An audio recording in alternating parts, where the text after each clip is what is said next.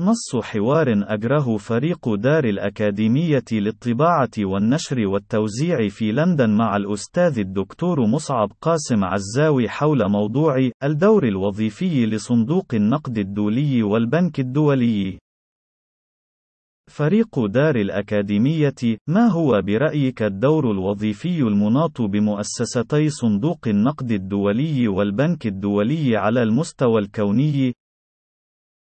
مصعب قاسم عزاوي إن مؤسستي صندوق النقد الدولي والبنك الدولي وليدتا اتفاقية بريتون وودز في العام 1944 والتي مثلت النهج الذي اتفق بناء عليه المنتصرون في الحرب العالمية الثانية وعلى رأسهم الولايات المتحدة على كيفية ضبط وتوجيه الاقتصاد الكوني في مرحلة ما بعد الحرب والذي تمثل آنذاك بمهمة مهمتين كبريتين، الأولى إعادة إعمار اقتصادات الدول التي هشمتها الحرب العالمية الثانية، واستدماجها في منظومة الهيمنة الرأسمالية الكونية التي تتصدرها الولايات المتحدة وشركاتها العملاقة والعابرة للقارات، من خلال تمويل مشاريع إعمار تلك الدول في أوروبا واليابان، مثلما كان في مشروع مارشال، والذي كان مشروعا شموليا لاستخدام رأس المال الأمريكي ممثلا بشركاته العملاقة والعابرة للقارات للقيام بإعادة إعمار تلك الدول المهشمة وتصميم اقتصاداتها خلال عملية إعادة الإعمار لتكون في مرحلة ما بعد الحرب منخرطة بشكل عضو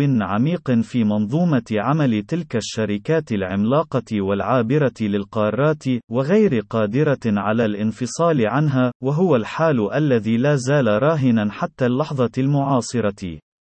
والهدف الوظيفي الثاني لتلك المؤسستين تمثل في ضبط مسارات النمو في الدول النامية في مرحلة ما بعد انعتاقها من مستعمريها الأوروبيين عقب الحرب العالمية الثانية، وتوجيه عملية التنمية باتجاه خدمة مصالح الدول التي تسيطر على الحصة الأكبر من رأس المال في تلك المؤسستين، والتي لا زالت تتصدرها على مر العقود دون منازع الولايات الولايات المتحدة الأمريكية، وذلك عبر استخدام رأس المال ذاك لأجل إقراض تلك الدول النامية بشروط معينة تقتضي منها في غالب الأحوال توجيه اقتصاداتها باتجاه خدمة مصالح الأغنياء في دول الشمال الصناعي المتقدم عبر تحجيم أهداف التنمية في الدول النامية، وحصرها في عدد محدود من الصناعات غالبا يتوضع حول الزراعة لغرض التصدير وليس تلبية الاحتياجات الداخلية والاستهلاك المحلي، بالتوازي مع استخراج المواد الأولية والثروات الباطنية وتقديمها بأسعار شبه مجانية للشركات العابرة للقارات التي تقوم باستخدامها لاحقا في ماكينتها الصناعية لإخراجها منتجات لا بد للاقتصادات النامية من استيرادها وعدم التفكر بمحاولة تصنيعها محليا لضمان عدم انقطاع انقطاع صبيب إقراض البنك الدولي.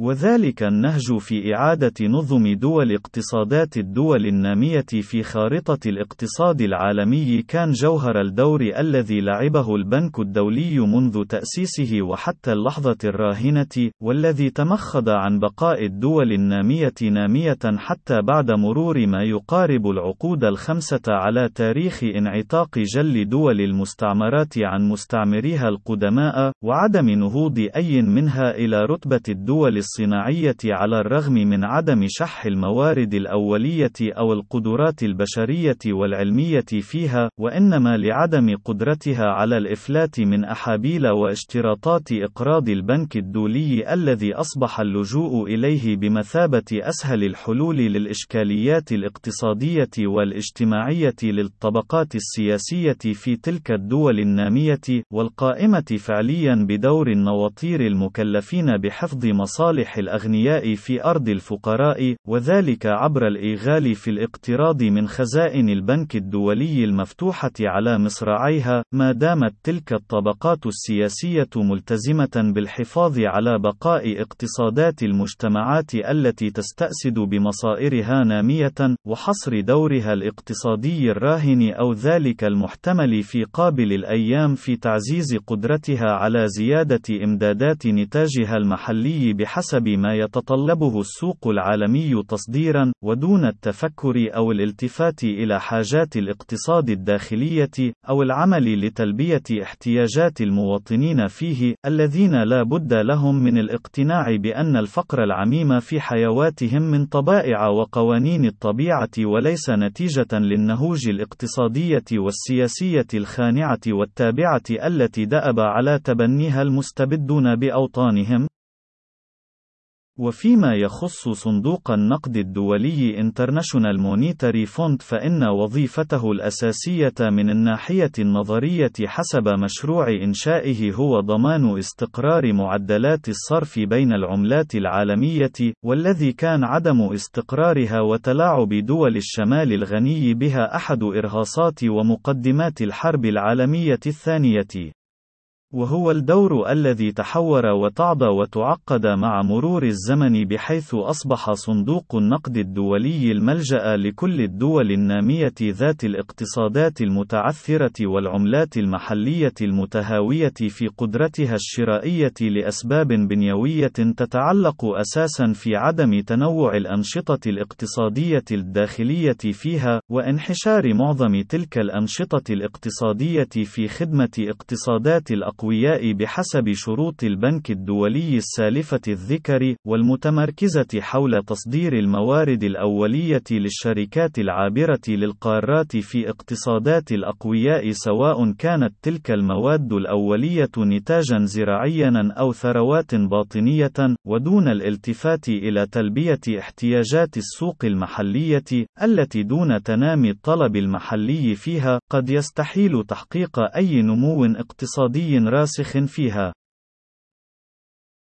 وكان هناك دائما وصفة جاهزة لدى صندوق النقد الدولي تمثلت تاريخيا فيما يدعى الوصفة السحرية لليبرالية المعولمة المتوحشة أو التي تدعى أحيانا الليبرالية الجديدة نيوليبراليزم والتي ليس فيها شيء من الليبرالية التقليدية بالشكل الذي تأصلت عليه في فكر آدم سميث وديفيد ريكاردو وجون ستوارت ميل. وتتلخص تلك الوصفة السحرية لحلحلة كل مشاكل التعثر الاقتصادي بالاقتراض من صندوق النقد الدولي الذي يأتي دائما وأبدا مشروطا بما يدعى سياسات التصحيح الهيكلي، والمتمحورة حول خفض الإنفاق العمومي، وإلغاء القوانين التنظيمية للحد الأدنى للأجور، والخصخصة المنفلتة من كل عقال لكل ما تمتلكه الدولة، وإلغاء دور الدولة في ضمان الأمان الاجتماعي للفئات المستضعفة فيها، والتي لا خيار لها إلا الاندثار من الحياة الدنيا أو التضرع للسماء عل ذلك يحل بأسرع الآجال، وفتح الأسواق المحلية على أعنتها دون أي ضوابط تحد من استيراد نتاج الأقوياء، وما سوف ينتج عنه عفويا من اندثار للصناعات المحلية التي لا تستطيع منافسة نتاج دول الأقوياء التي الذي غالبا ما يتم بيعه بالسوق المحلية في الدول النامية بأسعار أقل من تكلفة سعر إنتاج تلك المنتجات محليا، وهو ما تمثل مثلا في كارثة عزوف المزارعين في المكسيك عن إنتاج البندورة بعد إغراقها بنتاج المزارع الأمريكية الكبرى المدعومة حكوميا، وكما حدث في موات صناعات النسيج في العديد من الدول العربية، وخاصة في بلاد الشام ومصر بعد انفتاح أسواقها المحلية استجابة لشروط صندوق النقد الدولي. والناتج الفعلي الذي لا يتغاير لتلك الوصفة الخبيثة هو تزايد معدلات الفقر، وتفاوت الدخل المريع بين المفقرين المعدمين وبين المترعين بثرائهم الفاحش، وتردي مشعرات الصحة العامة، وتزايد معدلات الوفيات، ونقص متوسط عمر الفرد في تلك المجتمعات السارية في نهج تعليمات صندوق النقد الدولي، بالإضافة إلى زيادة إيغالها في الاقتراض فوق ما اقترضته سابقا من البنك الدولي، وهو ما يجعلها مرغمة أكثر على الانصياع دون قيد أو شرط لأية شروط جديدة تطلبها تعسفا تلك المؤسسات الدولية، وهو الواقع المأوف الذي يفصح عن نفسه في التفاوت في معدلات الثروة بين دول الشمال الغني ودول الجنوب المفقر المنهوب، وهو ما تمثل في عزف الحقيقة الكالحة التي نشرتها منظمة أوكسفام أوكسفام في العام 2017 والذي فحواه أن ثمانية رجال في مجتمعات الشمال الغني يملكون ثروة تعادل كل الثروة التي يملكها نصف البشرية الأفقر في عموم كوكب الأرض والذي يبلغ عدده 3.6 مليار إنسان يكمن أس الحظ العاثر لكل منهم بأنه كائن حي لا خيار له إلا في أن يأكل ويشرب للحفاظ على حياته، وهو الطلب المفرط في شططه وترفه، وفق معايير واشتراطات البنك الدولي وصندوق النقد الدولي، الذين يعملان في كل زمان ومكان كرأسي حربة أفعوانية لا تكل في عملها المستدام لخدمة الممولين الأساسيين لها من اقتصادات دول الشمال الغني، وخاصة الولايات المتحدة، ومن لف لفها من أصحاب الصوت الأقوى في توجيه دفتها ووجهة عملها.